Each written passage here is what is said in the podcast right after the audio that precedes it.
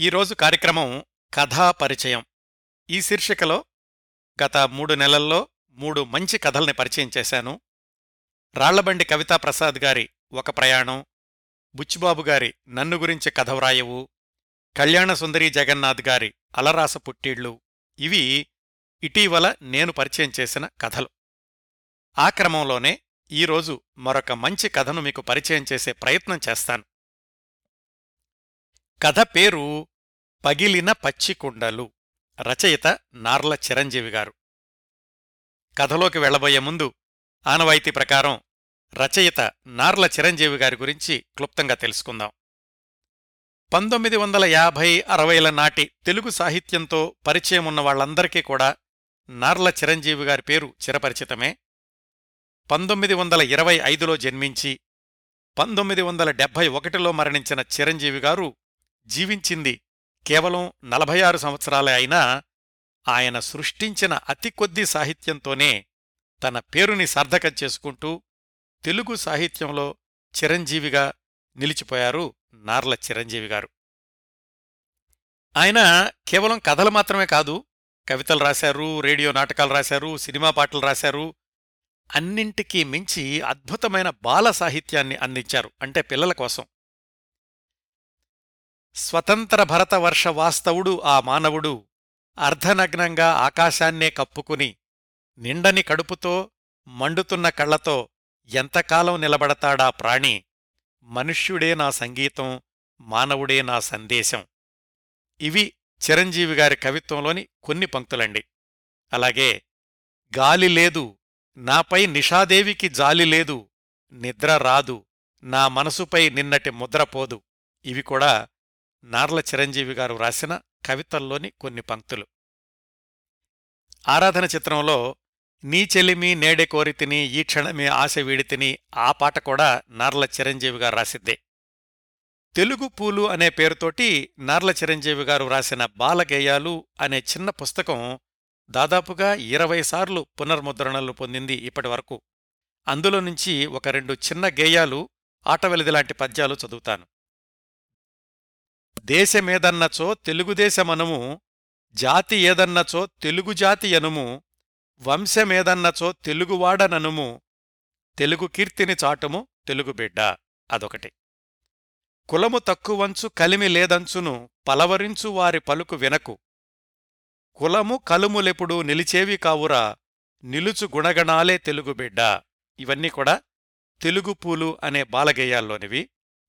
నార్ల చిరంజీవి గారు రాసిన మరొక అద్భుతమైనటువంటి ప్రక్రియ రేడియో నాటిక భాగ్యనగరం అని గేయ రేడియో నాటిక.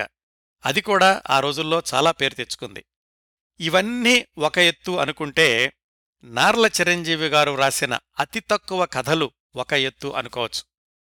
నా ఉద్దేశంలో నార్ల చిరంజీవి గారి మిగతా సాహిత్యం అంతా కూడా ఎంత పేరు తెచ్చుకుందో ఆయన రాసిన అతి తక్కువ కథలకి అంతకంటే ఎక్కువ పేరు రావాలండి. ఇంత సాహిత్యాన్ని సృష్టించిన నార్ల చిరంజీవి గారు పెద్దగా చదువుకోలేదు డిగ్రీల కోసం యూనివర్సిటీలకు వెళ్ళలేదు సొంతంగా తెలుగు సంస్కృతం హిందీ భాషల మీద పట్టు తెచ్చుకున్నారు. కమ్యూనిస్టు ఉద్యమంలోనూ అభ్యుదయ రచయితల ఉద్యమంలోనూ కూడా చురుగ్గా పనిచేశారు. విశాలాంధ్ర దినపత్రికలో చాలా సంవత్సరాలు పనిచేశారు. పంతొమ్మిది వందల నలభై తొమ్మిది యాభైలో విజయవాడ ఆకాశవాణి కేంద్రంలో కూడా పనిచేసినట్లున్నారు ఆయన. ఆయన జీవితం అంతా కూడా ఒకవైపు ఉద్యమాలు రెండోవైపు రచనలు అన్నట్లుగా సాగింది. సి. నారాయణరెడ్డి గారు నార్ల చిరంజీవి గారి గురించి వ్రాస్తూ ఏమన్నారంటే చిరంజీవి ఊహలో గంధర్వాంశ ఉంది ఉక్తిలో చందన పరిమళం ఉంది అంత మాత్రాన లొంగే మనిషి కాదు ఆదర్శాన్ని గుంజే మనిషి కాదు అది ఎంత కఠినమైనా ఎంత బలవత్తరమైనదైనా లొంగ తీసుకునే మనిషి అన్నారు సి. నారాయణరెడ్డి గారు. పంతొమ్మిది వందల ఇరవై ఐదు మే ఒకటిన కృష్ణా జిల్లాలోని కాటూరులో జన్మించారు చిరంజీవి గారు. పంతొమ్మిది వందల డెబ్బై ఒకటి అక్టోబర్ పదహారున గుంటూరులో సాంబశివరావు గారి ఆసుపత్రిలో అనారోగ్యంతో కేవలం నలభై ఆరు సంవత్సరాల వయసులోనే కన్నుమూశారు. ఇంకా నార్ల చిరంజీవి గారి కథల విషయానికొస్తే ఆయన రాసిన కథలు పట్టుమని పది కూడా ఉండవనుకుంటానండి. అయితే ప్రతి కథ కూడా తెలుగు కథా సాహిత్యంలో ఉత్తమమైన కథగానే స్థానాన్ని సంపాదించుకుంది. ఈరోజు మనం పరిచయం చేసుకోబోతున్న పగిలిన పచ్చికుండలు ఈ కథ విషయానికొస్తే ఇది పంతొమ్మిది వందల యాభై నాలుగు ఏప్రిల్ నెలలో భారతి సాహిత్య మాసపత్రికలో ప్రచురణమైంది గొలపుడి మారుతిరావు గారి మాటల్లో చెప్పాలంటే ఇది కవిత్వం లాంటి కథ కవితామయం చేసిన కథ కవితా హృదయంలో నుంచి వచ్చిన విషాద గాథ. నార్ల చిరంజీవి గారు తన మనసులో ఉన్న ఆర్ద్రత అంతా కలబోసి చేసిన అద్భుతమైన రచన ఇది అని. ఇంతకుముందు కథాపరిచయాల్లో మంచి కథలకు ఉండేటటువంటి లక్షణాల గురించి మాట్లాడుకున్నాం కదా? ఈ పగిలిన పచ్చికుండలు కథలో కూడా అత్యుత్తమమైనటువంటి కథకు ఉండాల్సిన లక్షణాలన్నీ కూడా పుష్కలంగా ఉన్నాయి. కథా వస్తువు అంటూ చెప్పాలంటే చాలా చిన్నది. సారాంశం అంతా కూడా మూడు నాలుగు వాక్యాల్లో చెప్పేయొచ్చు. అయితే రచయిత కథ చెప్పిన విధానం ఆయన రచనా శైలి దీన్ని అత్యుత్తమమైనటువంటి కథల జాబితాలోకి చేరుస్తుంది.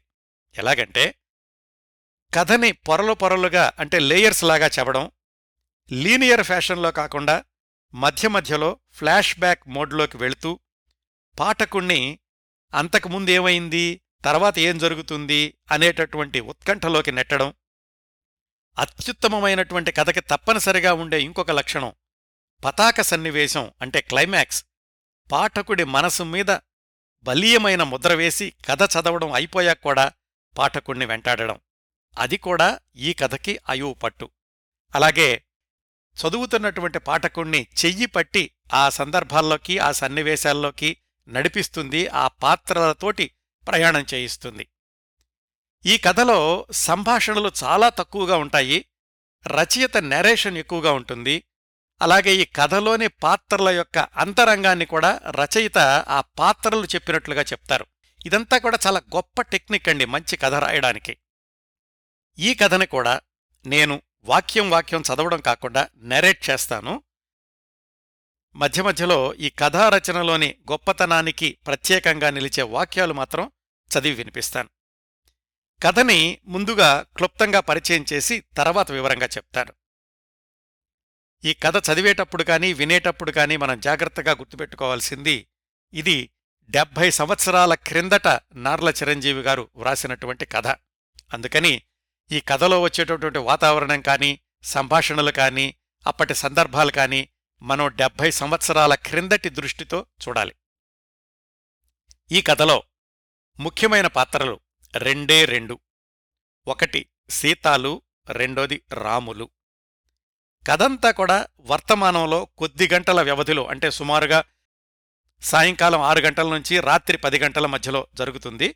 మధ్య మధ్యలో ఫ్లాష్ బ్యాక్ మోడ్ ఉంటుంది కాబట్టి ఈ పాత్రలు తమ గతం గురించి ఆలోచించుకుంటూ ఉంటాయి. కథ జరిగే ప్రదేశాలు కూడా రెండే రెండు. అనగనగా ఒక బస్తీ. ఆ ఊరి మధ్యగా కాలవ ప్రవహిస్తూ ఉంటుంది.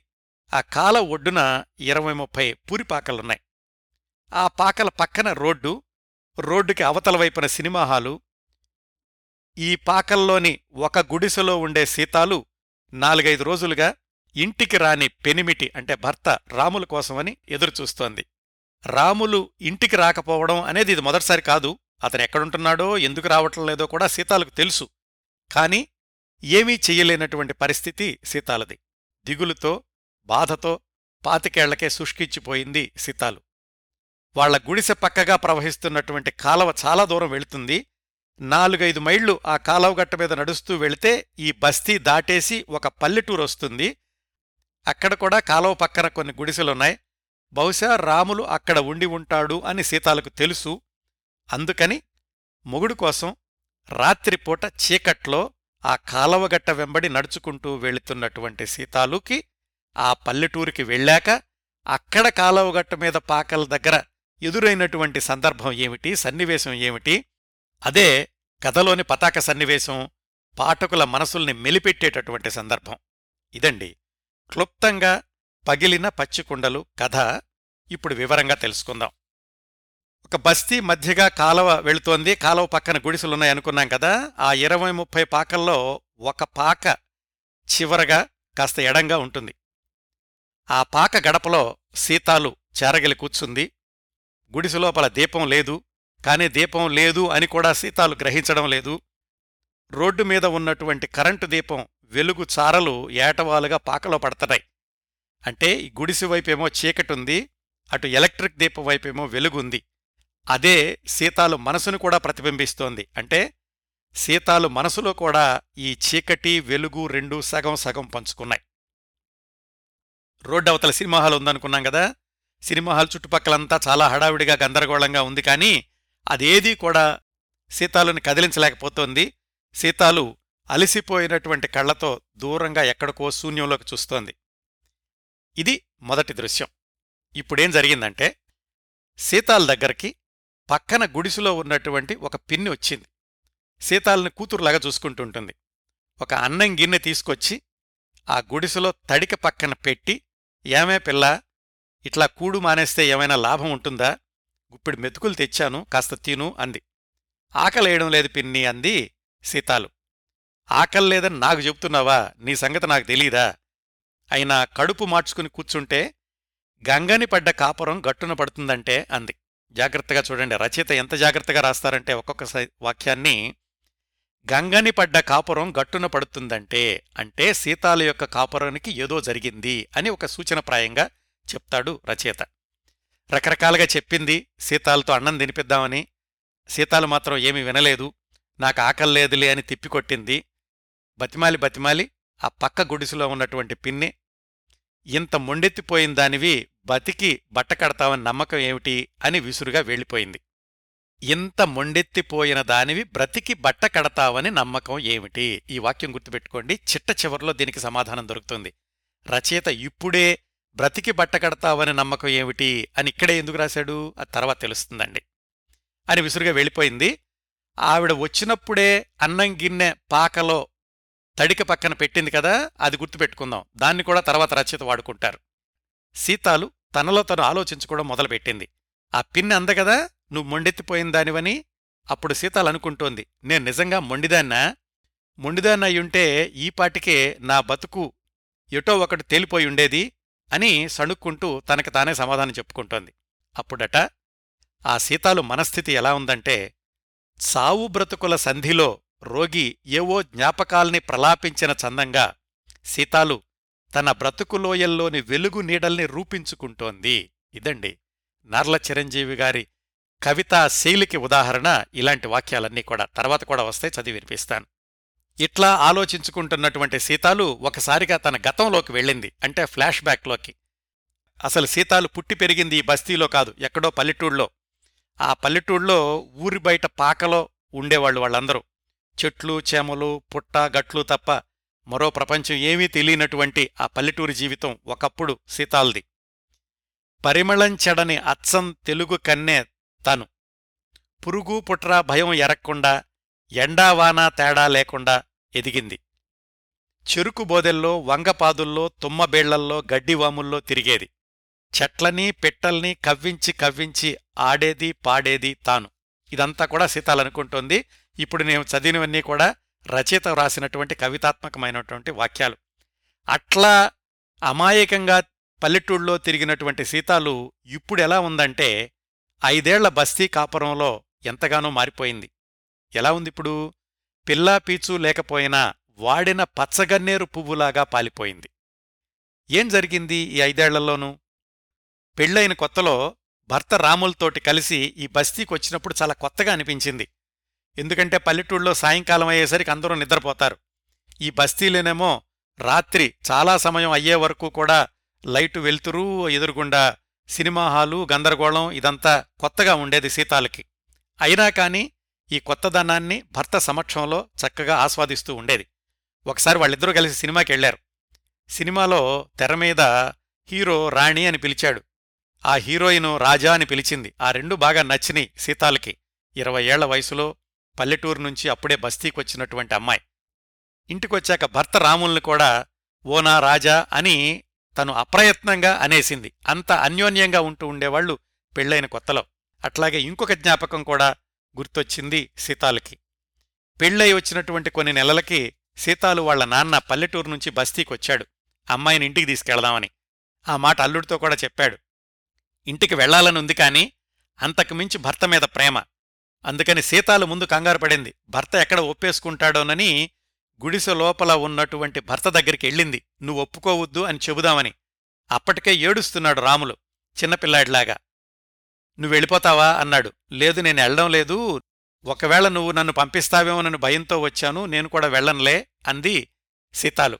అంత అన్యోన్యంగా ఉండేవాళ్ళు అంతే అప్పట్నుంచి మళ్ళీ ఎప్పుడు పుట్టింటికి కూడా వెళ్ళలేదు. భర్తని వదిలి వెళ్ళడం ఇష్టం లేక.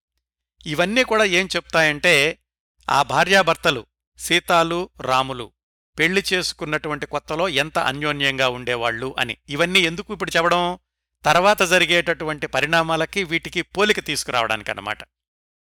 అలాంటి తీయని అనుభవాలుండేయి సీతాలకి. ఆ రోజుల్లో చక్కటింట్లో కాపురం ఉండేవాళ్ళు ఇప్పుడున్నట్టుగా ఈ గుడిసెలో కాదు. కళకళ్ళాడిన రోజుల్ని తలుసుకున్నంతసేపు సీతాలు కళ్ళు కూడా మిలమిల్లాడాయట. ఇవన్నీ ఆలోచిస్తుంటే గభాలన ఏదో చప్పుడయింది. ఏమిటా అని చూసేసరికి గుడిసెలో నుంచి ఒక నల్ల కుక్క తోకాడించుకుంటూ బయటకొస్తోంది. ఆ పిన్ని వదిలి వెళ్ళింది కదా అన్నపు గిన్నె తడికి పక్కనే అది తినేసి వెళ్ళిపోతుందన్నమాట ఆ నల్ల కుక్క. అది తృప్తిగా దీపస్తంభం కిందకి చేరుకుంది. ఇక్కడ సీతాల యొక్క జ్ఞాపకాల దొంతర కూలిపోయింది.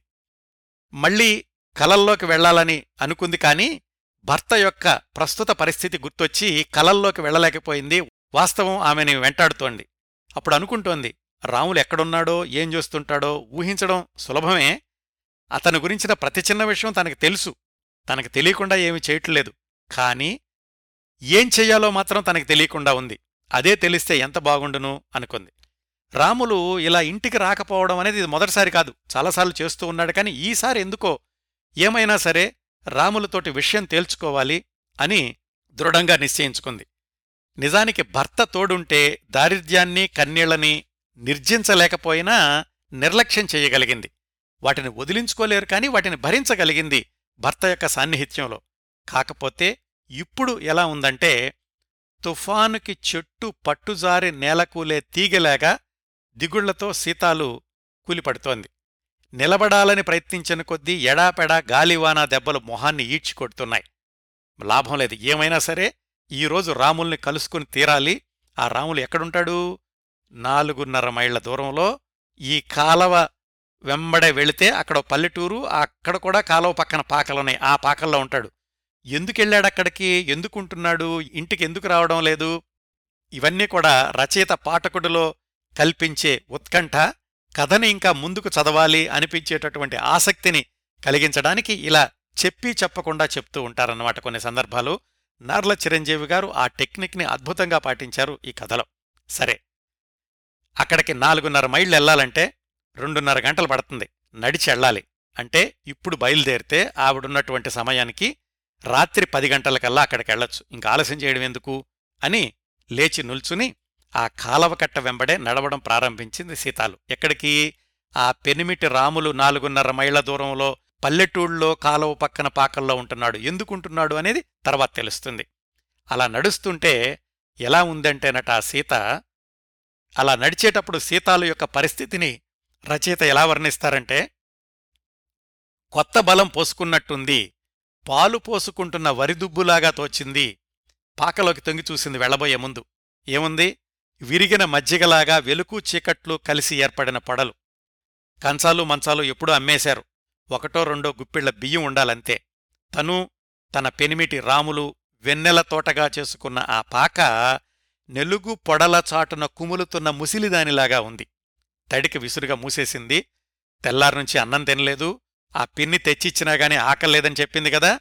పచ్చి మంచినీళ్ళు కూడా ముట్టుకోలేదు. అసలు అన్నం తినలేదు అన్న విషయం కూడా సీతాలు గుర్తులేదు. ఎందుకంటే రాముల గురించి ఆలోచిస్తోంది. అలా నడిచేటప్పుడు ఎలా ఉందంటేనట ఆవిడ తాను ఇల్లాలు ఇంత రాత్రివేళ కట్టుకున్న మగణ్ణి కలుసుకునేందుకు ఒంటరిగా బయలుదేరి వెళుతోంది. జీవన పటం మీద విషం చిలికి నల్లబడిన మచ్చ వంటి స్థితి తనది. సీతాలు యుగయుగాల సతీత్వంతో జ్వలించే ఏ సతీమతల్లికి తీసిపోదు. నాగరిక ప్రపంచం చూపుల నుంచి తప్పించుకుని తన అణువణువులో ఒదిగి మిళితమైపోయిన ఒక దౌర్భాగ్య వ్యక్తి కోసం వెళుతోంది. నడివేసవిలో తగలడే కొంపనుంచి పెనుగాలికి లేచిన మంటలు నాలుకలు సాచి మరొక కొంపని చుట్టబెడుతున్నట్లు రాముల్ని జ్వలింపచేయడానికి అగ్నిశిఖ వంటి సీతాలు కాలువకట్టున పడి వెళుతోంది. అలా నడుస్తున్నటువంటి సీతాలు అగ్నిశిఖలాగా ఉందట. జ్ఞాపకాలు కడుపు నొప్పిలాగా తెరలు తెరలుగా తిప్పేస్తున్నాయి అలా వేగంగా నడుస్తూ వెళుతోంది. రాత్రి పది గంటలకైనా సరే అక్కడెక్కడో ఉన్నటువంటి పెనిమిటి రాముల్ని కలుసుకోవడానికి. ఇది మొదటి అధ్యాయం. రెండో అధ్యాయం. అసలు ఈ రాములెవరు ఏం చేసేవాడు? భార్యని ఎందుకు నిర్లక్ష్యం చేశాడు? అనేదానికి రెండో అధ్యాయం మొదట్లో మొదలు పెడతారు. ఈ రాములు సీతాలను పెళ్ళి చేసుకోవడానికి ఐదారేళ్ళ ముందు నుంచే ఒక కార్ఖానాలో పనిచేస్తూ ఉండేవాడు. అక్కడ కొలిమి దగ్గర సమ్మెట మనిషిగా పనిచేసేవాడు. అంటే భగభగమండేటటువంటి కొలిమిలో ఎర్రగా మండేటటువంటి ఇనపబద్దల్ని తీసి మేస్త్రి పట్టుకుంటే వాటిని సమ్మెటతోటి మెరుపులాగా కొట్టడం అనమాట ఆ పని చేస్తూ ఉండేవాడు. వివాహం అయినా కూడా అదే పని చేస్తూ వచ్చాడు. అలా కొట్టాలంటే దేహదారుఢ్యం బాగా ఉండాలి. మనిషి దగ్గర శక్తి ఉండాలి. అదంతా కూడా పుష్కలంగా ఉంది. ఎప్పుడూ ఇప్పుడు కాదు అప్పుడు. పెళ్ళి కాకముందు పెళ్ళైన కొత్తలోనూ రాములు చేసినటువంటి ఆ పనిలో. అయితే అక్కడేం జరిగిందంటే పగలంతా పనిచేశాక ఒళ్ళంతా కాలిపోతూ ఉండేది చాలా శ్రమగా ఉండేది. అందుకని మేస్త్రి ఏం చేసేవాడు? ఆ కొలిమిలో పనిచేసే వాళ్ళ కొంతమందిని తీసుకుని ఆ బస్తీ చివరిలో ఉన్నటువంటి ఒక సారా దుకాణానికి తీసుకెళ్ళేవాడు ఆ మేస్త్రినేమో రెండు చటాకులు సారా తాగేవాడు. రాములు మాత్రం సారా కాకుండా ఒక లోటా కళ్ళు పుచ్చుకునేవాడు. ఇంటికొచ్చి స్నానం చేసి పడుకుంటే శుభ్రంగా నిద్రపట్టేది. మర్నాడు మళ్ళీ పనికి వెళ్ళడానికి ధైర్యం వచ్చేది బలం వచ్చేది. ఇదంతా కూడా పెళ్ళి కాక ముందు నుంచే అతనికి ఆ సారా తాగడం అనే అలవాటు అయ్యింది. ఇది రాములను గురించినటువంటి పరిచయం. ప్రస్తుతం ఎలా ఉన్నాడో చూద్దాం. అక్కడ బస్తీకి బయట నాలుగు మైళ్ళ దూరంలో పల్లెటూళ్ళలో కాలవ కట్ట మీద ఇసుక గుట్ట మీద వెల్లికలా పడుకునున్నాడు. లేచి కూర్చున్నాడు. సమ్మెట పట్టినటువంటి నాటి కండరాలు ఈనాడు ఏమయ్యాయి అని అనుకున్నాడు. ఒళ్ళు చూసుకున్నాడు. ఎడమ చేయి సాచి కుడి చేత్తో దండ కింద మాంసం ఉందేమో చూశాడు. ఉత్తి తోలుతిత్తి వెళ్ళాడుతోంది. రొమ్ము ముఖం అరిచేత్తో రుద్దుకుని మళ్ళా ఇసుక మీద పడుకుని ఆకాశం వైపు చూశాడు. కళ్ళు మూసుకుని పెదవులు బిగనొక్కున్నాడు. పెళ్ళి చేసుకోవడం తప్పయిందా అనుకుని కాదులే అని తనల్ని తనే సమర్థించుకున్నాడు. ఒకప్పుడు అంత బలీయంగా కష్టపడి పనిచేసినటువంటి రాములు ఇప్పుడు ఈ ఐదేళ్ళలో ఇట్లా కాలవగట్ట మీద ఇసుక గుట్ట మీద పడుకుని ఒళ్ళంతా కూడా శుష్కించిపోయి ఎందుకిలా అయ్యాను అనుకుంటున్నాడు. ఈ ఐదేళ్ళలో ఏం జరిగిందంటే పెళ్ళైనటువంటి కొత్తలో ఆ కార్ఖాలోని మిత్రులందరూ కూడా ఈ రాములతో పాటుగా వస్తూ ఉండేవాళ్ళు సారా కొట్టు దగ్గరికి. నీకు పెళ్ళయింది కదా మాకేమైనా విందివ్వు ఇలా అంటుంటే వాళ్ళు తాగినటువంటి సారాకి కళ్ళుకి కూడా రాములే చెల్లిస్తూ ఉండేవాడు. ఇదంతా కూడా సీతాలకు చెప్పేవాడు కాదు. అప్పుడే కొత్తగా పెళ్ళై తీసుకొచ్చినటువంటి అమ్మాయి చాలా మమకారంగా ఉండేవాడు. అందుకని తాగి ఇంటికెళ్ళడం కూడా ఇష్టం లేదు. ఎప్పుడన్నా కళ్ళు తాగినా గాని ఆ వాసన రాకుండా చూసుకుని మరీ ఇంటికి వెళుతూ ఉండేవాడు. ఒకరోజు గుర్తుపట్టింది సీతాలు. ఏంటి తాగుతున్నావా అని అడిగింది. ఏదో అబద్ధం చెప్పి తప్పించుకున్నాడు. ఇలా కాదు. భార్య దగ్గర అబద్ధాలాడేటటువంటి పరిస్థితి తెచ్చుకోకూడదు అనుకున్నాడు. కాని కాలం అట్లాగే గడవలేదు. ఒక రోజున గవర్నమెంట్ వాళ్ళు ఈ బస్తీలో సారా అమ్మకూడదు బస్తీలో సారా కొట్లు ఉండకూడదు అని ఒక చట్టం లాంటిదేదో తీసుకొచ్చారు. దాంతోటి బస్తీలో ఉండే కూలీలు తాగడానికి సారా కొట్లన్నీ కూడా మూతపడిపోయినాయి కాని పదేళ్ళుగా అలవాటు ఉంది అప్పటికే రాములకి. అలవాటు తప్పించుకోలేక రోడ్లన్నీ తిరిగాడు. చివరికి వాళ్ళ మేస్త్రి కూడా చెప్పకుండా వెళ్ళిపోయాడు. తిరగ్గా తిరగ్గా చివరికి ఒక రహస్య స్థలంలో ఒక అరగ్లాసుడు అర్ధ రూపాయికి కళ్ళు దొరికింది. అప్పటికాని కాస్త అతని శరీరం స్వాధీనంలోకి రాలేదు. ఎందుకంటే అప్పటికే కళ్ళుకి సారాయికి అలవాటు పడిపోయాడు కాబట్టి. ఇంకొక రోజు ఏమైంది? ఇట్లాగే రహస్య స్థలాల్లో సారా ఎక్కడుందా అని వెతుకుతూ వెళుతున్నాడు. ఆ రోజు మాత్రం అనుకున్నాడు సీతాలకు పువ్వులు తీసుకెళ్ళాలి తప్పు చేస్తున్నాను ఏమైనా సరే ఈ రోజు తాగడం మానేసి ఇంటికెళ్దాము అనుకుంటూ ఉండగా భుజం మీద చేయబడింది ఎవరా అని చూశాడు. మేస్త్రి ఏంట్రా ఇక్కడున్నావు రాములు? అని అడిగితే ఇదిగో ఇప్పుడే ఇంటికెళ్తున్నాను అన్నాడు. ఏం పర్లేదు రారా రెండు గ్లాసులు వేసుకెళ్దూ గాని అని బలవంతం చేసి సిటీ బస్ ఎక్కిచ్చి ఇదిగో ఇప్పుడు ఎక్కడైతే పడుకునున్నాడో ఆ పల్లెటూరికి తీసుకొచ్చి ఇక్కడైతే గనక సారా మనం శుభ్రంగా తాగొచ్చు బస్తీలో అయితే గనక ఆ నిబంధనలు అవి ఉన్నాయని చెప్పి రాములకి ఈ పల్లెటూళ్ళలో ఉన్నటువంటి సారా కొట్టును అలవాటు చేశాడు మేస్త్రి. అంతే. ఆ రోజు అక్కడ తాగేశాడు. సీతాలకి పువ్వులు లేవు ఏమీ లేవు. ఆ రాత్రంతా కూడా ఇంటికెళ్ళి ఏడుస్తూ పడుకున్నాడు. సీతాల కూడా ఎందుకిలా చేస్తున్నావు అంటోంది. అతను ఏడుస్తున్నాడు గాని తనకున్నటువంటి ఆ వ్యసనంలో నుంచి తప్పించుకోలేకపోతున్నాడు. తర్వాత చాలా చాలా మార్పులు వచ్చినాయి మెట్ల మీద నుంచి జారిన చెంబు మెట్లన్నీ దాటి నేల మీద కూడా మరింత దూరం దొర్లుతుంది. అదే పరిస్థితి అయింది రాములకు కూడా. నిషా నిషా కావాలి. అప్పుడేమైంది? తీపికలు చాలలేదు. నీళ్ళ సారా పనికిరాలేదు. అడ్డమైన గడ్డి వేసి పులుపెక్కినటువంటి సారా కోసం చూస్తున్నాడు. ఒళ్ళు మనసు కూడా తిమ్మిరెక్కాలి.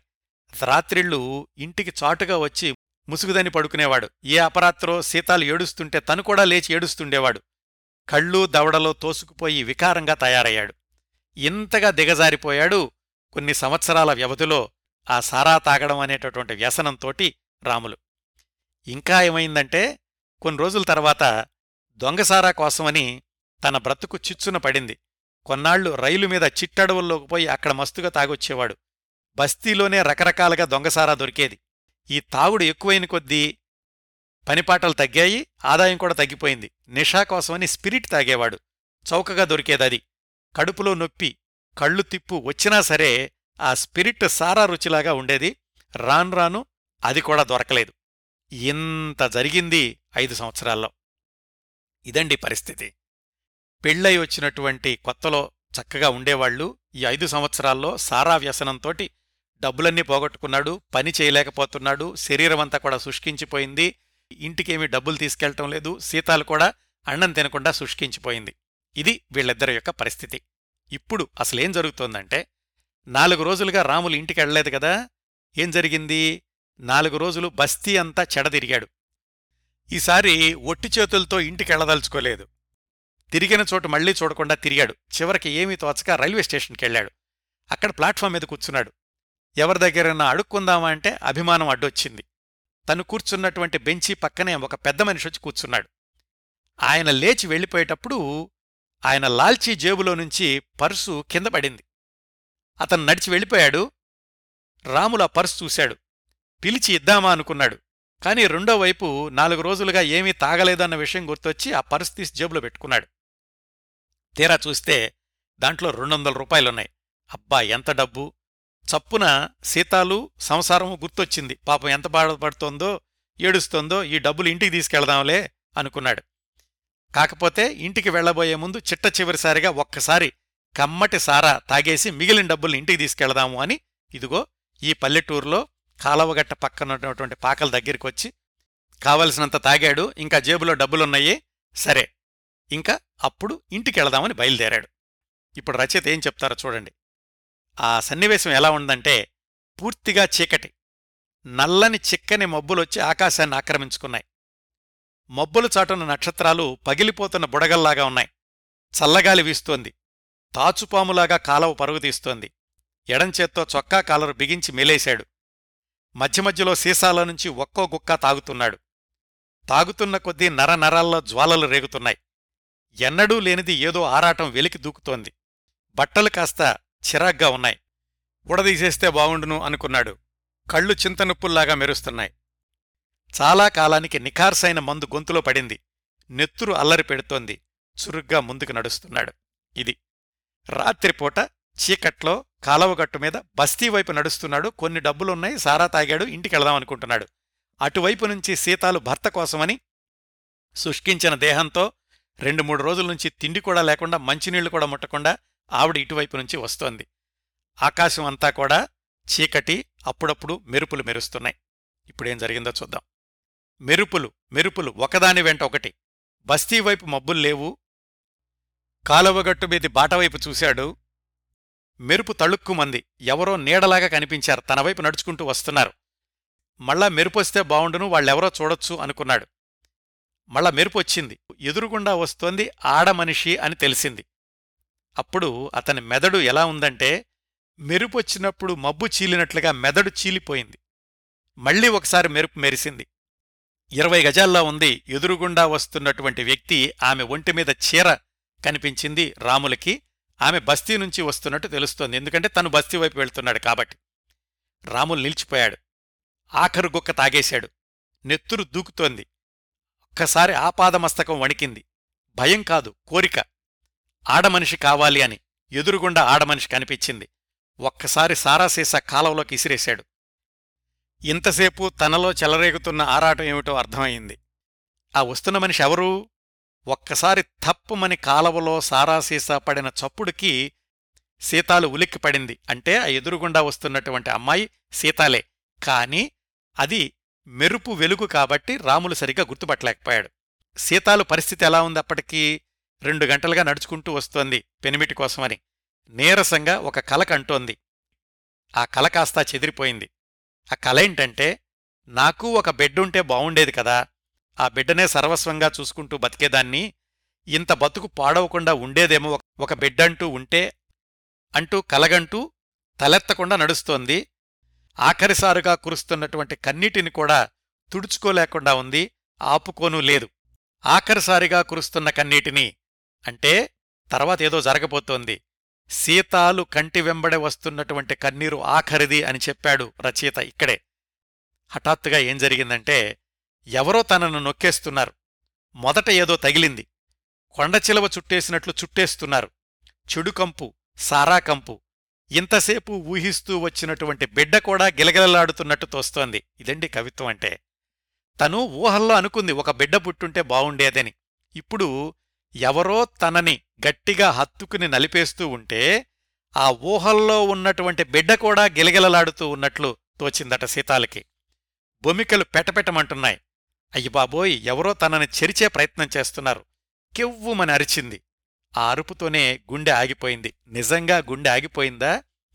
గుండె ఆగిపోయినట్లుగా అనిపించిందా సీతాలకి? చూద్దాం తర్వాత ఏం జరిగిందో. రాములు గిలగిల్లాడే చేపను ఒడిసి పట్టినట్లుగా చేతులు బిగుస్తున్నాడు. అతనికి సీతాలు అని తెలీదు.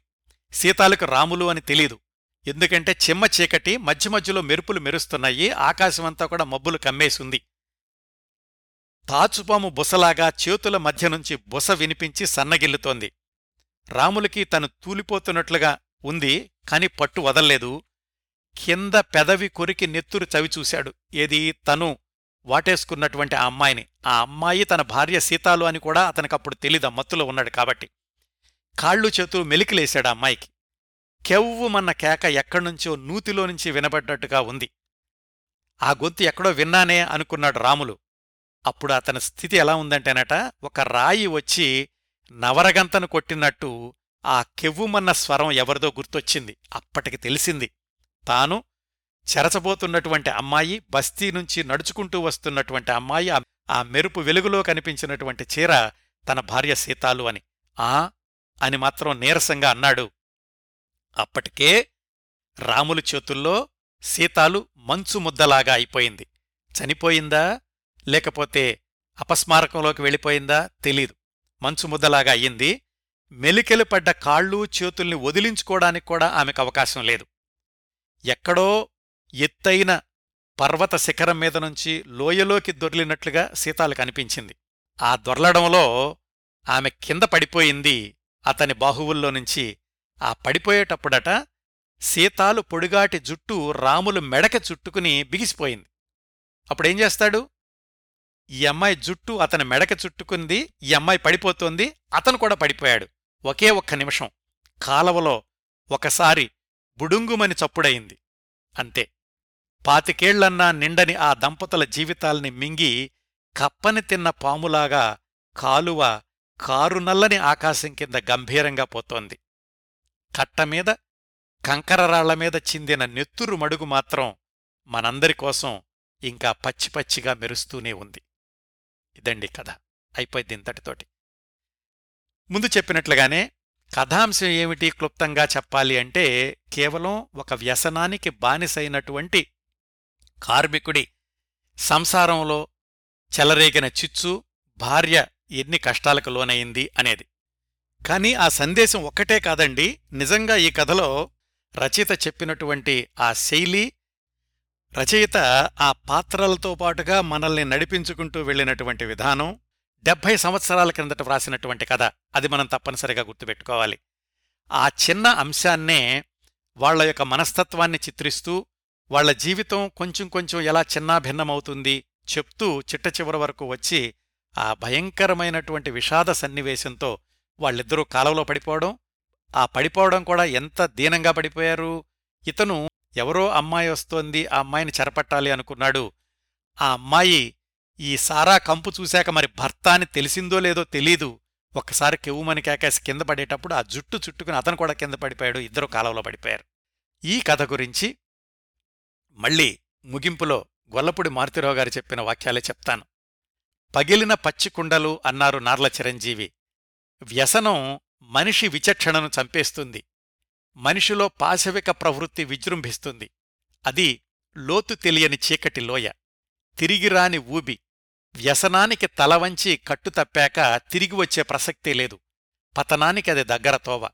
ఈ కథలో ఆ పతనాన్ని మరింత ఆర్ద్రమూ అనూహ్యమూ విషాదమూ చేశారు రచయిత నార్ల చిరంజీవి గారు.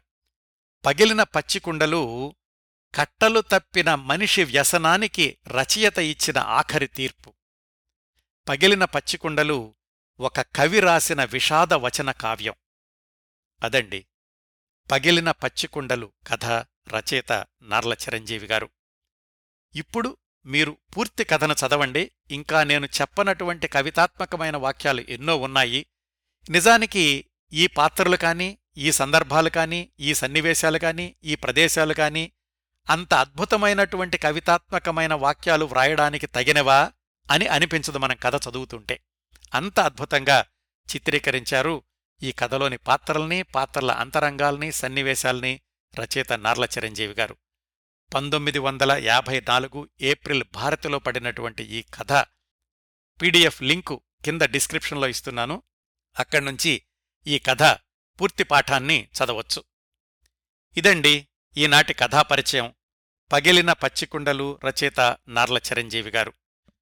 ఈ కార్యక్రమాన్ని ఆదరించి అభిమానిస్తున్న శ్రోతలందరకు హృదయపూర్వకంగా కృతజ్ఞతలు తెలియచేస్తున్నాను.